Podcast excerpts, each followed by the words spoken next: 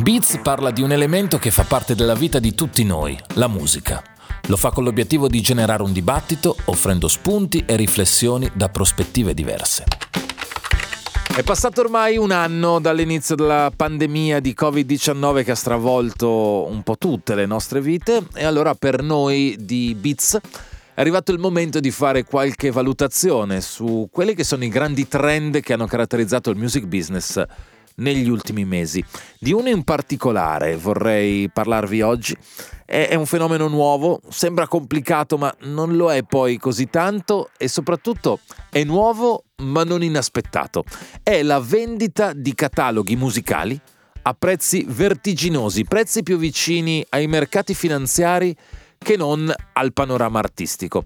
Per il momento si tratta di una questione principalmente d'oltreoceano, ma se c'è una cosa, una, che questo periodo storico ci insegna è che parlare di distanza e confini non ha più il senso di un tempo. Perché è un tema interessante? Beh, perché almeno in un primo momento, in un primo momento ho detto, eh, si tratta di un business controtendenza, a tratti anche senza senso. Qualcuno potrebbe dire, ma com'è possibile che proprio mentre artisti, musicisti e autori sono bloccati a casa senza tra l'altro la possibilità di performare dal vivo, com'è possibile che il valore dei loro cataloghi editoriali e dei loro master salga alle stelle? È così, è così, ragazzi, cercheremo di fare un po' di eh, chiarezza. È paradossale, no? Che mentre il mondo dello spettacolo soffre una paralisi senza precedenti, il valore invece delle opere corre alle stelle e non è neanche mai stato così alto. Perché? Bisogna, bisogna scavare un po'. Innanzitutto chiariamo cosa si intende per cataloghi, cosa si vende di preciso. Diciamo che i cataloghi raccolgono i diritti di edizione e di proprietà di editori e autori, ma anche quelli sulle registrazioni di proprietà di etichette discografiche e, e, e dei performer. Questa è la prassi.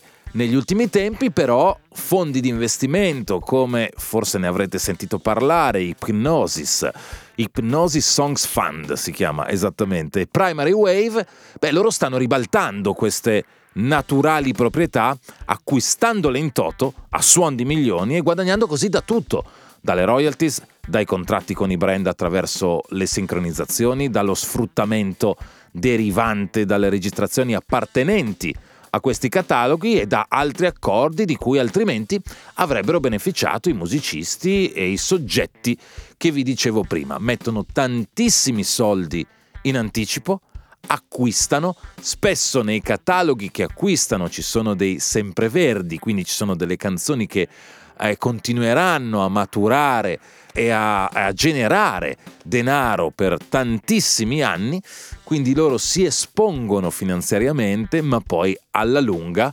secondo calcoli e moltiplicatori che eh, utilizzano loro, rientreranno dell'investimento.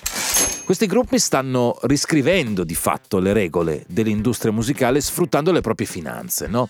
Hypnosis è quotata alla borsa di Londra e si finanzia facendo debito, Primary Wave invece è sostenuta da investitori istituzionali che mettono il proprio denaro a disposizione del fondo.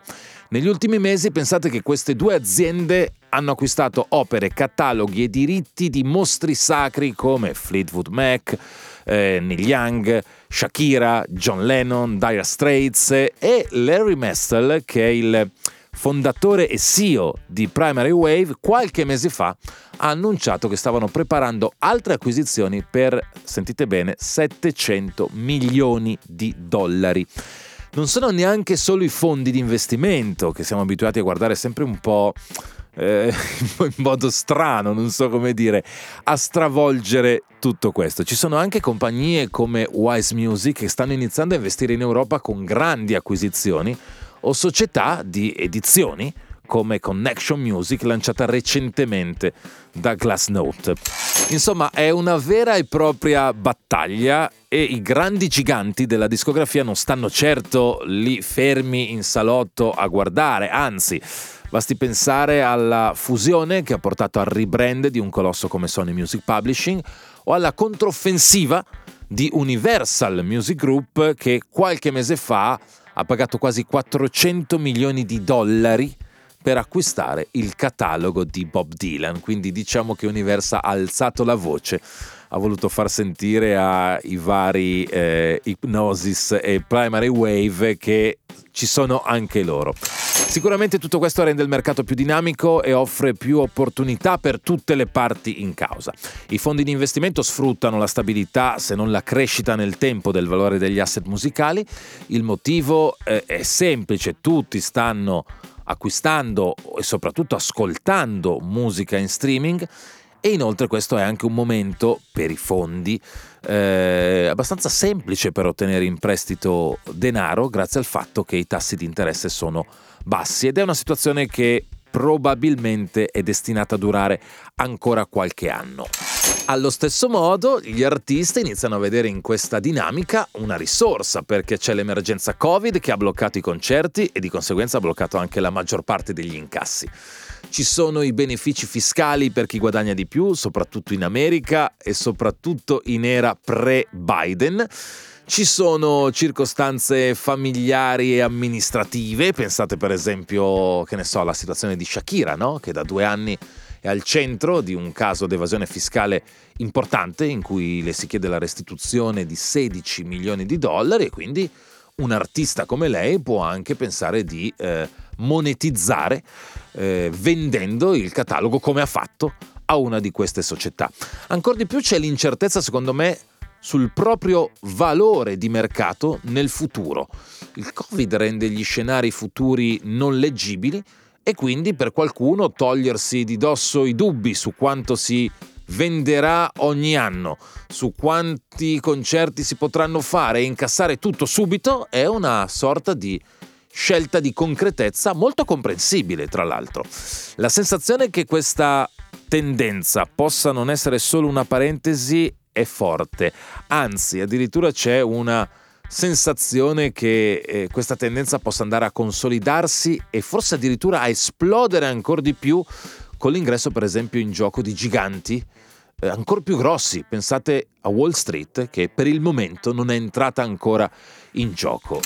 In Italia cosa succede? Beh, in Italia i grandi del settore, parlo di Sugar, BMG, Warner Universal, si danno battaglia sui cataloghi già da tempo, ma diciamo che a breve potrebbero non essere più gli unici protagonisti di questa battaglia.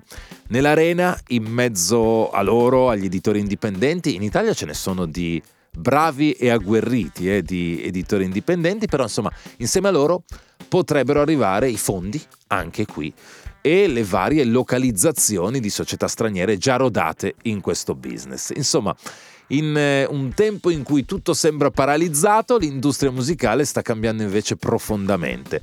La rapidità con cui lo sta facendo è sconvolgente e non ci permette ancora di dire come evolverà, se sia un progresso positivo o se sia il caso di dire si salvi chi può.